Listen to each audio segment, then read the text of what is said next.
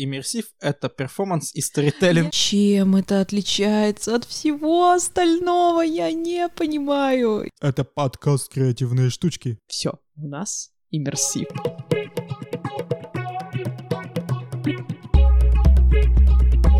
Всем привет! Это подкаст The Creators. Подкаст о том, как придумывать идеи, как думать нестандартно и как смотреть на задачи по-новому.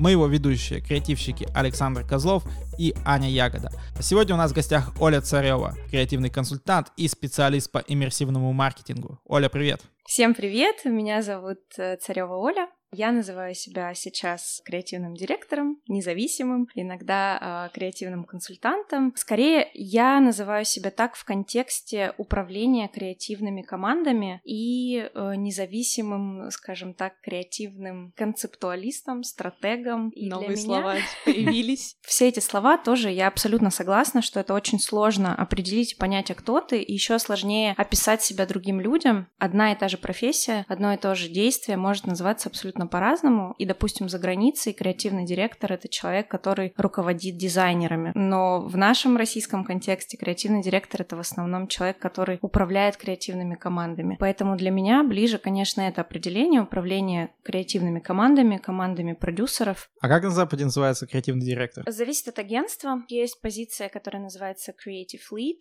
Это mm-hmm. означает, что он, э, условно говоря, ведущий креатор, но при этом этот человек чаще всего дизайнер, дизайнер, либо человек с дизайнерским образованием, и или копирайтер. То есть этот mm-hmm. человек всегда должен сам уметь а, упаковать то, что все придумали, в какую-то концепцию. То есть не, э, это работает не так, как у нас, когда в моем случае я всегда придумываю, обсуждаю это с продюсером, отдельно с копирайтером, отдельно с дизайнером, и потом рождается нечто. И сейчас я... вот буквально секундную вставку, просто нужно вовремя сделать эту пометочку, что мы сейчас об этом говорим, потому что у Оли был такой опыт а, проживания за границей. Оля уехала в Дубай года два назад. года назад, и поэтому мы как бы тут смело все сравниваем и смело у Оли все спрашиваем. Поэтому продолжай. Самое сложное, особенно когда ты уезжаешь за границу, это понять, а кто ты в контексте той страны, куда ты едешь, а, потому что, например, у нас также, на мой взгляд, делится очень четко продюсер и креативный продюсер. Допустим, допустим, в нашем понимании, в российском, продюсер — это человек, в том числе, который может предложить какой-то продукт, какую-то концепцию, какую-то стратегию, и он в том числе может влиять на ту стилистику, в рамках которой будет двигаться проект. Продюсер там э, в Эмиратах, например, в основном это человек, который занимается операционной работой, то есть осмечиванием, выставлением счетов. Я себе таких с... Э, продюсеров и представляю. То есть я как бы в своей голове, у меня продюсер эмиратский, то есть когда я слышу продюсер, я такая, но это тот, кто считает сметы, знает, где классная типографика, чтобы напечатать приглашение, а меня как бы это все не волнует. Я там в своих концепциях, в аналитике. Мне кажется, что это ивент-менеджер. Мне кажется, ну. знаете, в чем здесь фишка? Почему у нас так? Потому что у нас все эти профессии появляются относительно недавно,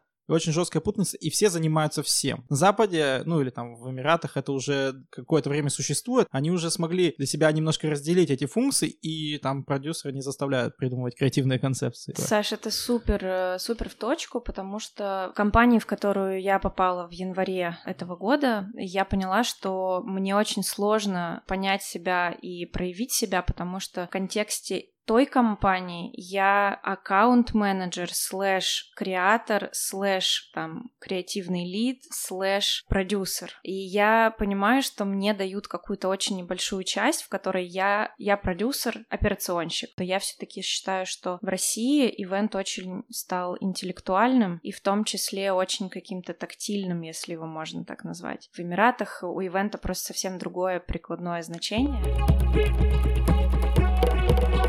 Я все-таки хотел бы немножко так одернуться, про тебя задать вопрос. Чем ты сейчас конкретно занимаешься? То есть где ты работаешь, если работаешь, или какими проектами занимаешься? Вот. Пандемия во всех нас стрельнула и как-то повлияла на наши жизни, на наше восприятие времени, на наше восприятие наших профессий и комфорта в них. И когда мне сказали в компании в Эмиратах, что меня отправляют в неоплачиваемый отпуск, это было в марте, мне кажется, со стороны сказали, что это чокнутая русская, почему она улыбается, потому что я работаю в британской компании, там э, англичане, шотландцы, ирландцы и я. И, и в Эмиратах все... это все происходит. Да, и они все очень э, грустили, переживали и не понимали, что дальше делать, как им теперь выбираться из этой ситуации, ехать в свою страну. А я просто сижу и действительно какими-то чуть ли не слезами счастья. Плачу, потому что я поняла, что это, что эта компания со мной мы как-то очень плохо мэчимся. И за это все время мне надо было в том числе перепридуматься. А, все началось с того, что я думала, что вообще ивент э, для меня тема как будто бы немножко исчерпана, и что я себя начинаю в ней чувствовать дискомфорт. И я в этот момент подумала, куда пойти, что мне может быть интересно. Я поняла, что, возможно, стартапы — это та тема, в которую мне стоило бы пойти, и тем более, что продюсер — это вообще такой человек, который по факту умеет все. Это очень круто. У меня был как раз идея, чтобы мы вот в рамках этого подкаста поговорили с тем, кто придумывает стартапы, потому что стартап — это про придумывание, но это супер ничем не ограничено. Это не то, что тебе дали ТЗ там по какому-то маркетингу, по рекламной кампании, ты в эти рамки сжат, а ты просто можешь придумать что угодно, вообще что угодно. Из ничего создай что что-то. Да, да, да. Я сделал. Да.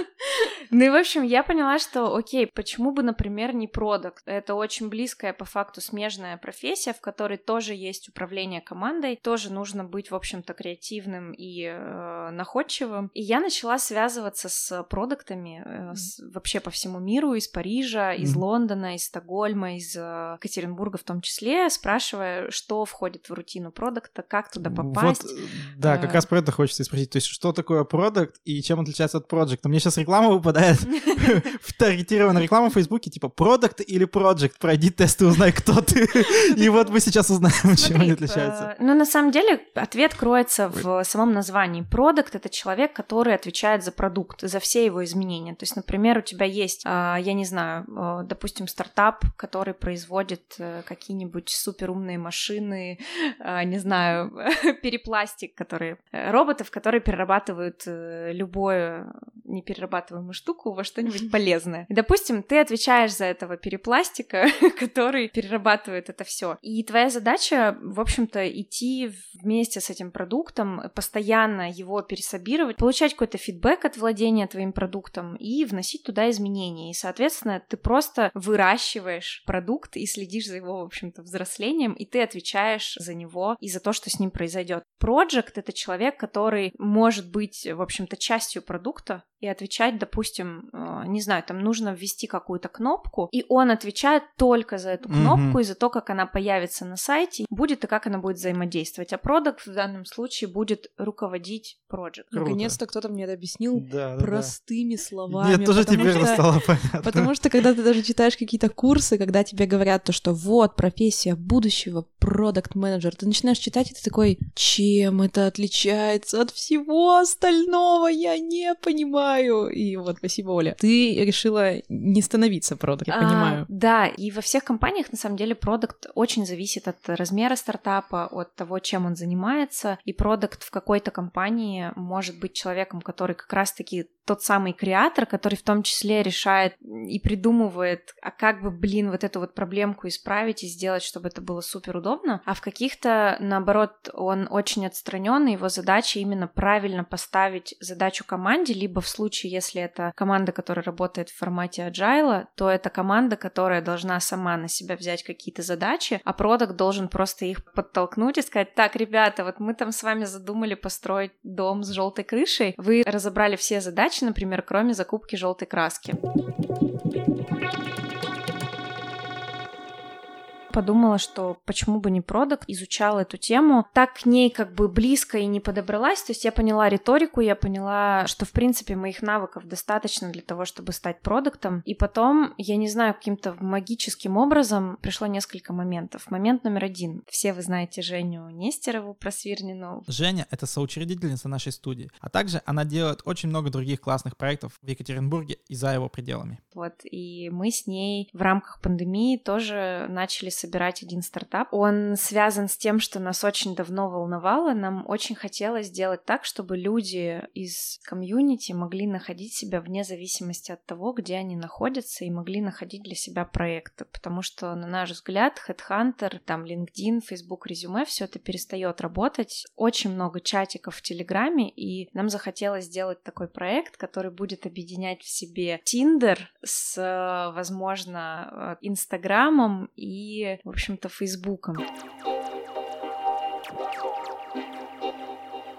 Да, мне хочется просто немножко с наших планов изначальных съехать и спросить, как вообще обстоят дела с общей креативной средой Дубая. Очень больной вопрос. У меня по этому поводу была достаточно затяжная депрессия в Эмиратах сначала. Но потом я просто поняла, что, во-первых, из этого родился в том числе наш с Женей стартап. Самое главное — найти свою среду, своих ребят, свое комьюнити. В Эмиратах это сделать особенно сложно, потому что это место, в котором люди не задерживаются надолго. Потому что люди приезжают туда с одной единственной целью — заработать деньги, потому что жить там на постоянной основе очень сложно. Тому есть несколько причин. Во-первых, это, понятно, какие-то климатические причины. Второе, что ты никогда не сможешь получить там гражданство, и в случае, вот, например, там с ситуацией с пандемией, это страна, в которой ты не будешь получать никакую поддержку. Соответственно, да, ты будешь получать очень много денег, когда ты работаешь, но на твое усмотрение, да, скажем так, как ты будешь их тратить, будешь ли ты их откладывать на свою пенсию, допустим, будешь ли ты их откладывать там на какую-то подушку безопасности, инвестировать и так далее. Но у тебя нет там ничего, кроме этих денег, которые ты можешь заработать здесь и сейчас. Поэтому люди там не задерживаются, и, соответственно, даже если ты кого-то находишь, ты можешь очень быстро этого человека потерять, потому что он просто поедет дальше. С этой точки зрения Эмираты очень крутая точка для начала международной карьеры, потому что это вроде как международная среда с одной стороны, в которой микс просто огромный. Просто там, допустим, сочетание 30% локалы и 70% это экспаты. И в этом плане с креативом,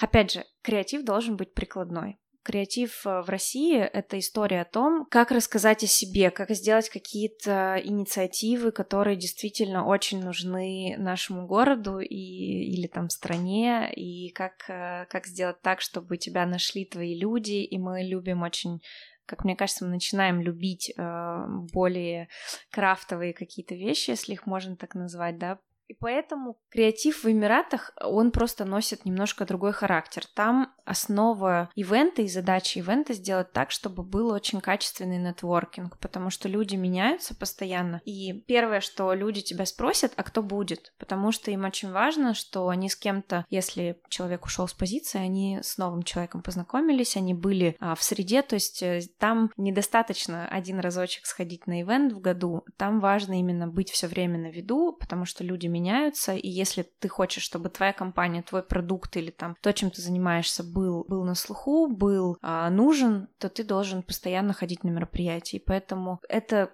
как бы первое прикладной, э, прикладное направление креатива. Второе, к сожалению, то, в котором у меня мозг вообще не работает, потому что это противоречит моим ценностям. Креатив о том, а как сделать... Э, Дорого-богато? Да, чтобы салютик был поярче, такой поинтереснее, чтобы вот, вот он в прошлый раз был звездочками, а в этот раз чтобы долларами. Просто моя голова туда не работает. Конечно же, что круто, это бюджеты. Бюджеты в Эмиратах совсем другие. И...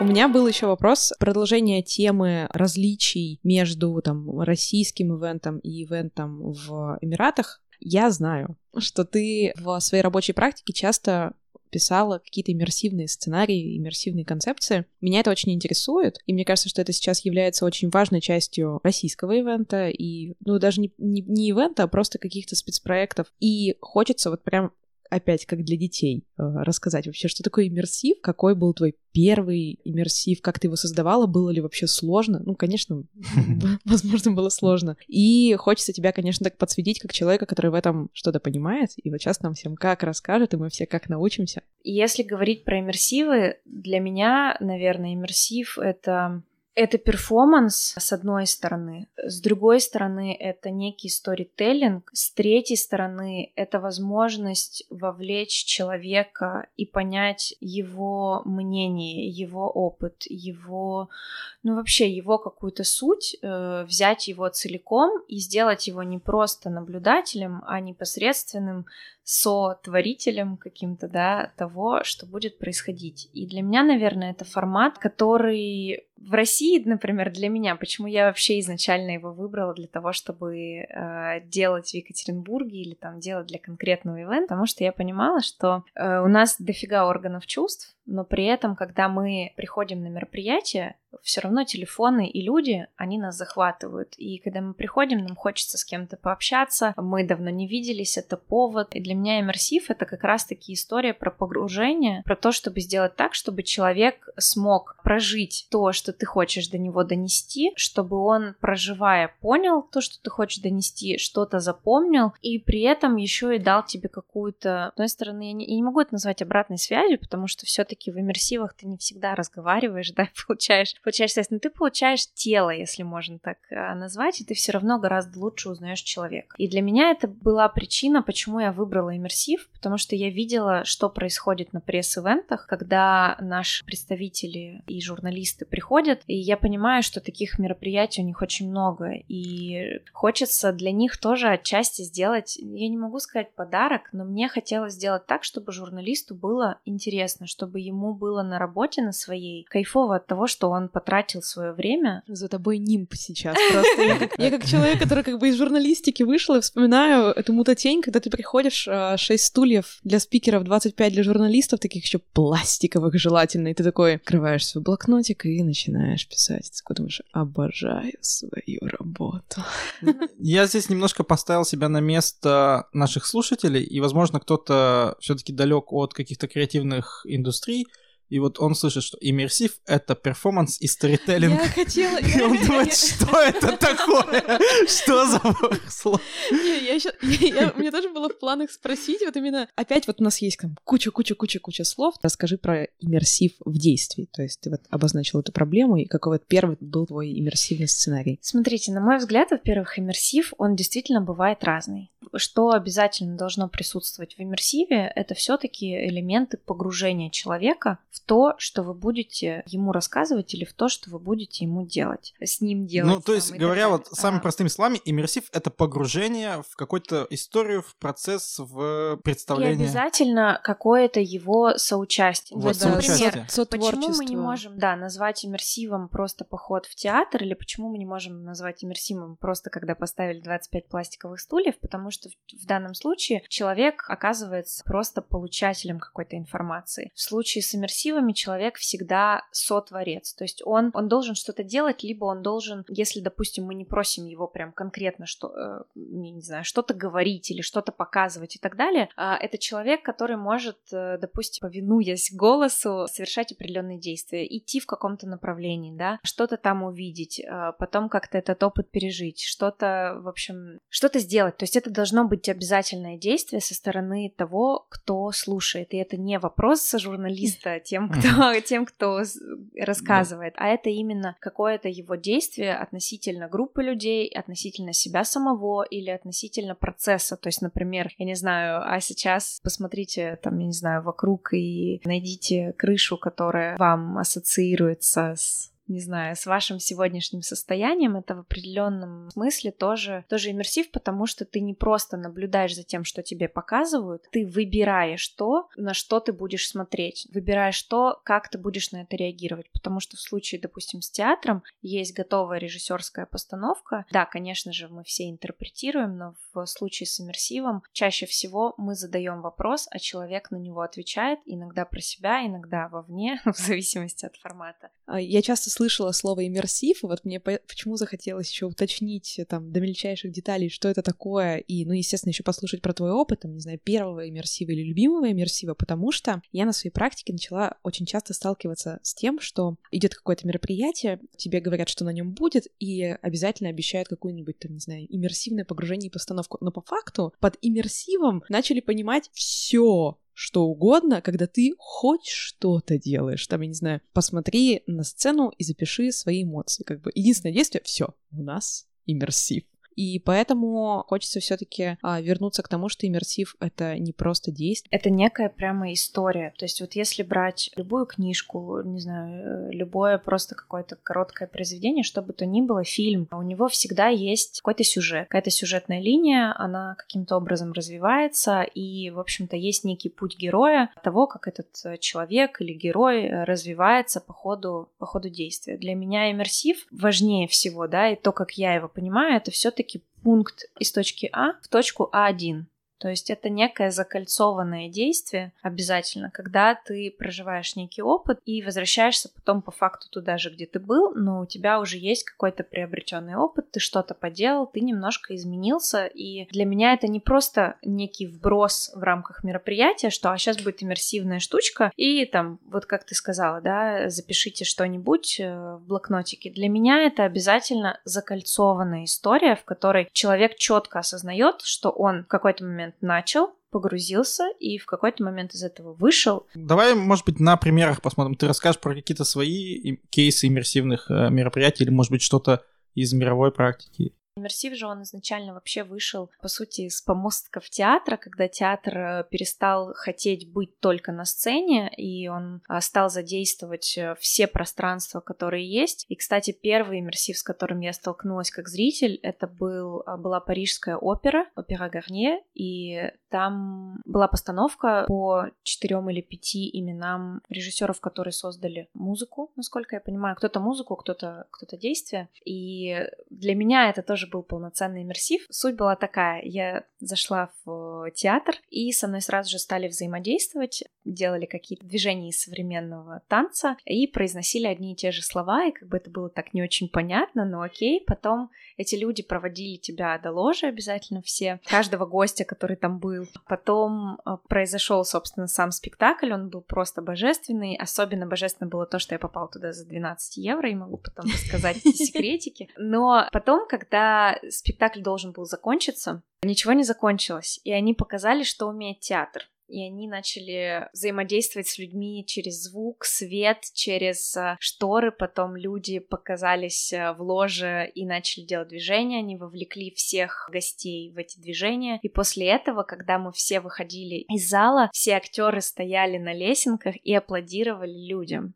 Соответственно, люди, ну, как бы пришли посмотреть на актеров, на танцоров, а оказались танцорами сами, потому что танцоры были в каждом ложе, они взаимодействовали с тобой, показывали очень странные движения, ты за ними повторял. Ну, вот это, наверное, был самый мой первый опыт, он был очень давно, лет, наверное, шесть назад.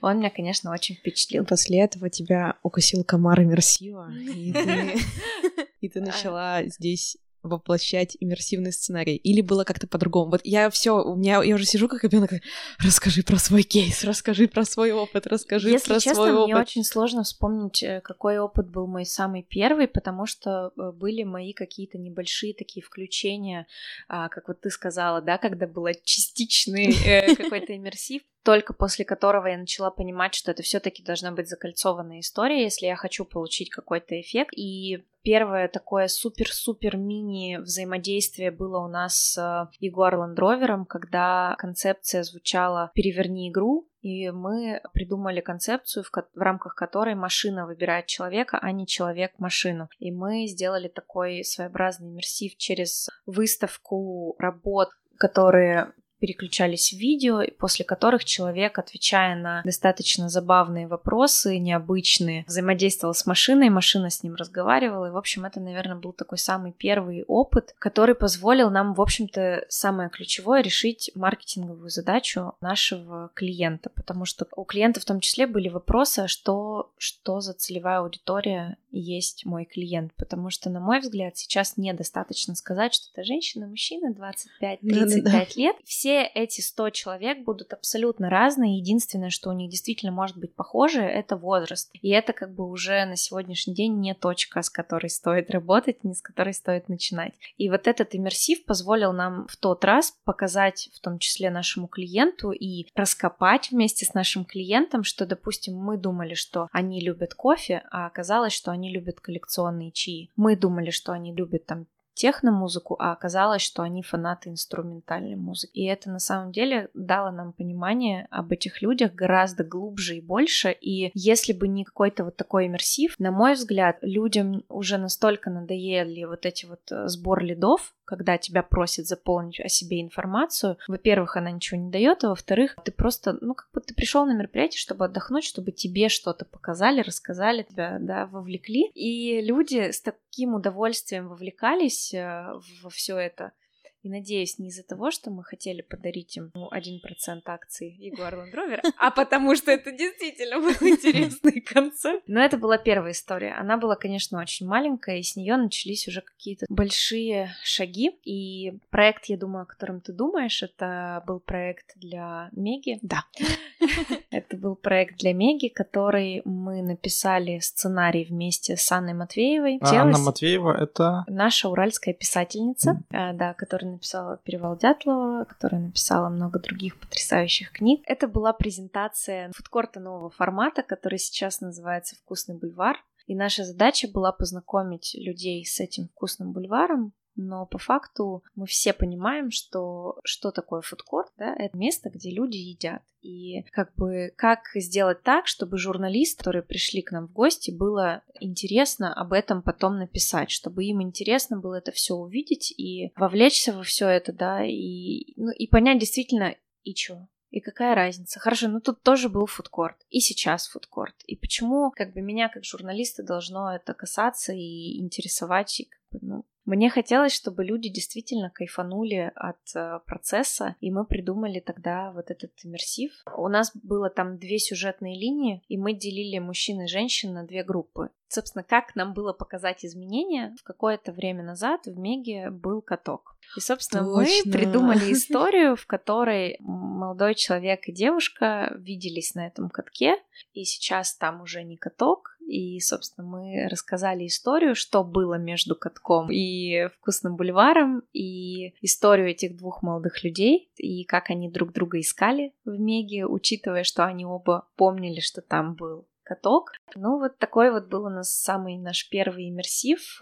И, в общем-то, эти герои, актеры, они взаимодействовали с гостями, они им помогали отчасти, там, не знаю, решить какой-то вопрос, найти какой-то ответ. И это был очень интересный опыт. Но, конечно, не единственный уже теперь. Я бы тоже хотел рассказать свою историю, как я вот на себе тоже ощутил этот иммерсивный... Uh, у меня была другая история, вот как я тоже оказался участником иммерсивного такого, ну, не знаю, даже перформанса, по сути. Это было в Москве. Я тогда возвращался из Индии, и у меня была пересадка в Москве полдня. Я поехал, я не помню, как это место называется, ну, где памятник Маяковскому, в общем. Это, по-моему, площадь Маяковского, может. И там, в общем, был такой небольшой павильон, и ко мне подошла какая-то девушка и говорит, вот не хотите там принять участие в какой-то нашей штуке, что-то там вы делаете, и мы вас за это угостим бесплатным кофе. Я такой, ну, давайте, типа, попробуем. И я, значит, смотрю, там какая-то движуха вокруг, то есть какие-то камеры, что-то снимают, что-то происходит. Я думаю, ну прикольно, сейчас во всем этом поучаствуем, посмотрим, что там вообще будет. В итоге они долго-долго не могли меня как будто запустить, я уже устал ждать, уже думал уходить, потому что мне надо было уже ехать в аэропорт. Вот, и они такие, ну все, все, пять минут, и вы заходите. И я захожу туда. Это был проект э, благотворительного фонда, который занимается помощью сиротам, вот что-то такое. И получается, они мне завязывают глаза, я как бы превращаюсь в... Раба. Нет, ну почти, да. Я превращаюсь в ребенка, который попадает в детдом. То есть мне завязывают глаза, меня берут за руки эти актеры, и они говорят, типа, мы твои мама и папа, мы тебя очень любим, ничего не бойся, вот выбери себе игрушку, мы всегда типа, будем с тобой, мы всегда будем тебя любить, и тут их от тебя отдергивают, и тебя, короче, так вталкивают в комнату, у тебя все еще завязаны глаза, к тебе подходят ты реально, у тебя отключается зрение, ты начинаешь воспринимать все другими органами чувств, и они действительно очень сильно обостряются. Тебя вталкивают в комнату, там приходит какая-то воспиталка или директор детдома, она говорит, так, чё, кто тут у нас такой? Что это вообще за такое, типа, ну-ка сел быстро на кровати, сиди тут, значит, это, запомни, у нас здесь... Ты на иммерсиве начинаешь плакать просто. Да, это на самом деле было довольно жестко. Она такая, так, кровать там заправь быстро, ты там пытаешься что-то заправить. Она такая, кто так заправляет? Я просто хотел бесплатный кофе. Да, да, да, да, да. Она такая, кто так заправляет? Нормально дело. Берет меня такая за волосы, значит, говорит, что это у тебя на голове такое? В шее-то хоть нет? Я такой, «Э, не уверен. Маленький просто такой э, топ у Саши просто дреды. Да-да-да-да-да, то есть у меня были дреды, я вернулся реально из Индии, где я месяц просто бомжевал там фактически, и я реально не был уверен, не был ли в тот момент. Значит, все, потом она уходит, и к тебе подходят, значит, ребята из дома, и один такой начинает как бы с тобой пытаться подружиться, а другой тебя пытается задирать. Он такой, эй, что это у тебя такое? Ты что, рэпер, что ли? Ну-ка, рэп зачитай. И они такой, давай, ты у тебя дред, давай рэп читай, я тебе битбокс типа сделал. Он начинает битбоксить, и я начинаю читать АК-47. Вот, но это уже начинается немножко сверху, да. А, потом нас ведут в столовую, и они ставят перед мной такую тарелку супа, и я чувствую вот этот запах супа из школьной столовой. Вот этот прям запах рассольника, который навсегда остается в твоей памяти, если когда-нибудь ходил в школу и ел там этот невкусный рассольник. Ну, в общем, в итоге они там меня что-то позадирали, как-то там по... что-то поприкалывались надо мной, и потом э, наступает Новый год, и там приходит, типа, Дед Мороз, и они говорят, вот, выбирай там любой подарок для тебя, а я уже чувствую, ну, я думаю, что будет какой-то подвох, я ничего там не хочу брать, я такой, «Э, нет, типа, я ничего не буду, они такие, да бери конфеты, бери там еще больше, вот тебе конфет, пожалуйста. И потом, значит, э, тебе приходят, типа, твои новые родители, они говорят, мы решили тебя усыновить, сейчас я только сделал документы, и вернусь за тобой. И она уходит, и тебе в этот момент развязывают глаза и говорят, ну как вам вот этот опыт? Это ну, вообще это очень жестоко. Я, я еще подумала, что это удивительно в плане твоего вовлечения в этот процесс, потому что вот у меня и Коля а, был вопрос, и, и к тебе тоже, раз ты поделился таким опытом. Мне кажется, вот у меня есть такой стереотип, и я каждый раз с ним борюсь, когда я пытаюсь э, выдумать какую-то вовлекающую механику, что люди, ну, в России, по крайней мере, очень тяжело вовлекаются в иммерсивы. То есть даже если ты просишь их во что-то погрузиться, во что-то пройти, что-то пройти, и что-то начать чувствовать, и не дай бог там этими чувствами поделиться еще другими людьми, еще и с малознакомыми, мне всегда кажется, что это будет сложно, я начинаю упрощать все вот эти вот механики и думать, да никто вот сейчас не встанет и не скажет, что вот для него любовь, или вот что он испытал, когда его бросили родители. Но твой случай, он меня убеждает, что есть как бы люди, которые спокойно могут сказать, да, хорошо, ладно, давайте я пройду сейчас experience дома и как бы, ну и вот. получу кофе. И получу кофе, да. Были ли у тебя какие-то вот такие факапы, когда ты понадеялась, что сейчас все такие вовлекутся, как что-то проживут, а люди не захотели, по каким-то причинам там, не захотели открываться, или не соответствовало там их статусу, или мероприятие не соответствовало статусу там, того уровня откровенности, например, который ты задумала. Да, ну то смотрите, э, то, что, то, что я делала, это все равно всегда было в рамках э, коммерческих проектов. Это означает, что я, я понимаю, насколько люди будут готовы глубоко нырять. И, соответственно, я понимаю, что моя задача не им сделать тяжело, а им сделать интересно. И поэтому, чтобы чтобы им сделать интересно, не всегда надо сделать очень глубоко. Иногда просто достаточно, собственно, благодаря иммерсиву дать им возможность почувствовать и получить больше информации и вдохновения, чем если бы они его получили, там, не знаю, а, глядя на экран э, и, или как-то так. У меня была история, так как когда я уехала в Эмираты, я продолжала работать э, в Workmaster,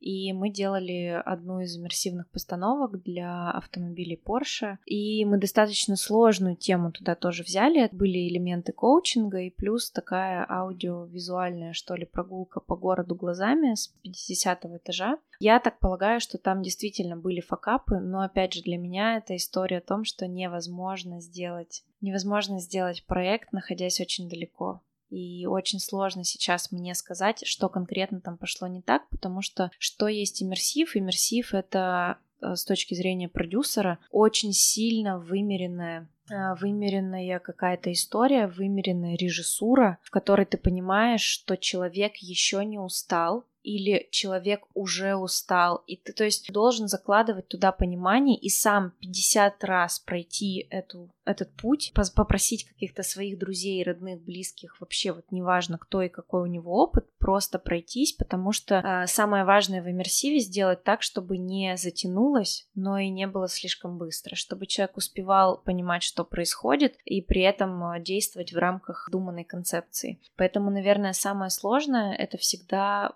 сто тысяч раз пройти и подумать, а им сейчас было понятно, куда им надо идти, а им сейчас было достаточно времени, или а они успели, там, допустим, если мы задали им вопрос, они успели найти на него ответ, или, допустим, а слишком ли долго мы тянем, и да, там уже, они уже успели 30 раз подумать, а мы все еще, у нас там идет музыка. В, мне кажется, 90% иммерсивов, которые я делала, они были, они режиссировались в рамках реального времени. Что это значит? Это значит, что у нас были записаны звуковые дорожки, но при этом мы действовали исходя из того, что мы видим, насколько быстро или медленно идут люди. Соответственно, у нас есть какая-то, допустим, что-то сказать или чтобы услышал человек. После этого у него может быть музыка какая-то для его проходки, для того, чтобы он успел дойти до точки Б, либо для того, чтобы он успел ответить на вопрос. И у нас, собственно, всегда в руках были пульты для того, чтобы влиять на то, что будет следующим, чтобы человек увидел или услышал что-то вовремя. В идеале иммерсив — это все равно не подготовленная заранее и запущенная там в 0000 какая-то дорожка или какое-то действие. Это именно, это определенного рода эмпатия, если в ней есть артисты. Это определенный, как бы, это режиссура в моменте, и тогда факапов не будет.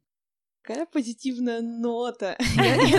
я, тогда предлагаю нам закругляться немножечко, а, за, завершаться. Да, будем немножко завершаться. Я, кстати, хотел еще в самом начале сказать, что у нас сегодня довольно интересная ситуация, когда у нас в студии две креативные директорки оргмастера.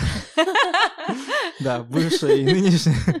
Ну, вот. и даже вот последний такой коммент, что самое забавное, что вот э, Оля работала креативным директором в Workmaster и занималась одним пулом задач, меня тоже называют креативным директором в Workmaster и занимаюсь абсолютно другим пулом задач. Вот в этом и есть задача, как мне кажется, людей, которые работают в креативных индустриях, умение э, описать себя, потому что когда я на ним приходила э, на работу, мне говорили, так, подожди, мы не можем понять, ты ты креативный продюсер, ты креатор, ты режиссер, ты креативный директор. Если ты креативный директор, ты что-то, ну там, ты копирайтишь, ты там пишешь, э, ты что-то делаешь руками, ты дизайн, ты дизайнер там и так далее. Э, очень важно просто понимать, я, допустим, четко о себе осознаю, что я креативный директор контексте управления креативными командами или в контексте работы с э, клиентом, агентством, там, компанией и так далее в рамках коммуникации, медиаторства, и потом уже как бы дальше это некая режиссура с моей точки зрения, с моей... Моя работа в этом заключается. И потом это Почему это консалтинг или креативный надзор? Потому что Потом моя задача — это просто сделать так, чтобы то, что мы придумали, реализовалось ровно так, как мы об этом изначально думали. Иммерсивность, она мне уже кажется словом, вот как теснота, это что-то должно быть такое э, имя нарицательное, которое должно выместить вообще слово «ивент» в каком-то понимании, возможно, ивент-маркетинг или ивент целиком, потому что даже внутри ивента я понимаю, что есть, э, не знаю, там свадьбы, корпоративы, что-то, что называется майс, есть ивент-маркетинг, есть других... Иммерсивный а... маркетинг. Ну но, да, но... есть очень много направлений, но я понимаю, что для меня вообще перестает быть актуальным какой бы то ни был ивент, если он не иммерсивный, потому что задача любого ивента, особенно маркетингового, сделать так, чтобы человек максимально понял, что ты хочешь ему донести, или что, какой, о каком продукте идет речь, или о каком изменении идет речь, или какой твой месседж, что тебе надо от нас. И в ключе того, что для меня это всегда должна все-таки быть история закольцованная. И в этом плане я считаю, что иммерсив, ну, в какой-то момент, скорее всего, все равно вытеснит ивент в его, в его классическом понимании. Да, классическом. Э, в начале подкаста мы такие, вот, а, у нас сегодня в гостях Оля Царева, она креативный директор, и в конце подкаста с нами была Оля Царева, она, она иммерсивный маркетолог, и мы просто добавляем, а, мы такие сначала сказали, чуваки, мы сейчас вам расскажем, чем отличаются все эти профессии, позовем всех ребят на свете, они расскажут точно, чем они занимаются, и в итоге что мы делаем? Плодим профессии. Это как, знаешь, сегодня, когда мы писали пресс-релиз, ты такая пишешь, ну, блин, я не журналистка, напишите, что я контент, это, креативный маркетолог. Ну, знаешь, потому что... Да-да-да-да. Следующую неделю ты пишешь, я не креативный маркетолог, напишите, что я иммерсивный маркетолог. Ну да, это все. Да, в общем, мы все такие креативные чуваки, но глобально мы не знаем, кто мы на самом деле. И вообще вот этому наш подкаст посвящен, чтобы разобраться и помочь нашим слушателям разобраться, возможно. Я вообще люблю, как ты обозначаешь э, все те темы, о которых мы говорим, это всегда, ну, эти креативные штуки, ага, или вот эти вот креативные все, вот эти У вот меня... а, а, э, эти самые, я такая думаю... У меня есть другое слово, но я его не очень хочу здесь употреблять, это называется креативная залуба.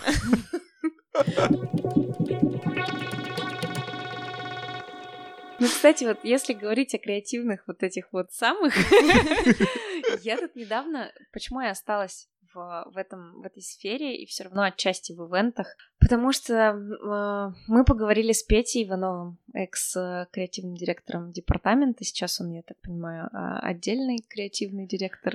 Я не знала.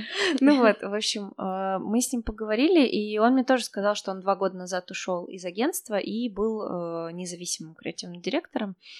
И я к нему тоже говорю, ну, Петя, я не знаю, я как будто бы уже все, ивент не мое. И он мне говорит, Оль, идея стоит доллар, э, исполнение стоит 100 долларов, а крутое исполнение стоит миллион долларов. И вот при всей этой креативной шняге и, и чем бы там оно ни называлось, на мой взгляд, самое действительно важное и ну, если кто-то выбирает для себя вообще э, профессию креатора и так далее, он всегда должен понимать, в какой контекст это будет вписано. И в идеале все-таки, чтобы креатор, там, креативный директор, э, иммерсивный маркетолог был от и до вовлечен в процесс создания, потому что идея иммерсива не стоит ничего.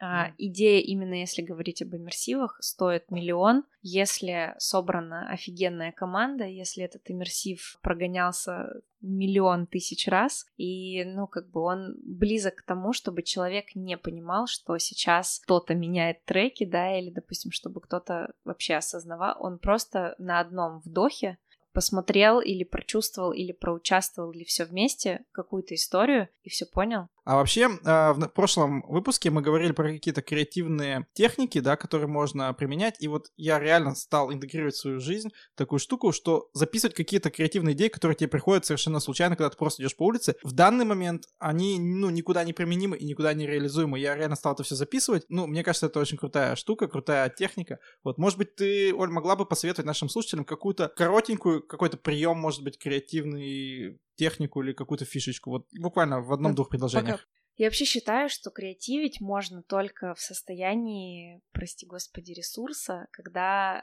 э, когда тебе классно, ты можешь креативить, и, в общем-то, основная задача, она действительно на стыке психологии понять, в каком состоянии тебе придумывается лучше всего, или в каком состоянии ты готов, э, я не знаю, какую-то ерунду из своей головы вытащить. И в моем случае, например, там я, я могу иногда по-честному сходить там пять раз в день в душ, потому что я понимаю, что между задачами для переключения вода — это единственный э, момент, где я не держу телефон или я как бы ничем не отвлечена. И вот в этот момент уединения с самой собой у меня начинает просто, я не знаю, вываливаться какое-то невероятное количество идей. Это первое. А второе, я действительно поняла, что вот когда мне говорят, ну все, надо придумать, погнали пять минут, у меня полный ступор, и я придумываю только тогда, когда я в расслабленном состоянии. То есть, когда я прям заставляю себя здесь сейчас так, Оля, расслабились, растеклись по стулу э, и начинаем придумывать.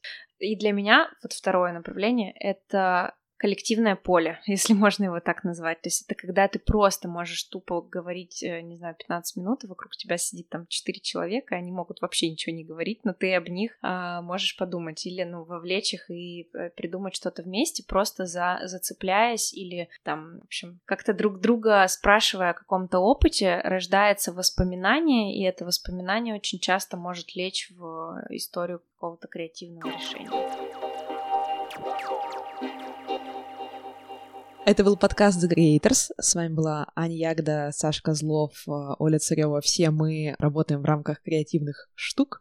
Слушайте наш подкаст на всех удобных платформах. Это Яндекс Музыка, это ВКонтакте, это Apple Podcast, CastBox. Пишите нам свои вопросы. И присылайте нам аудиосообщения с вопросами. Мы обязательно их включим в прямом эфире и ответим на них, и даже, может быть, поштурмим. В общем, пока. Пока. Пока.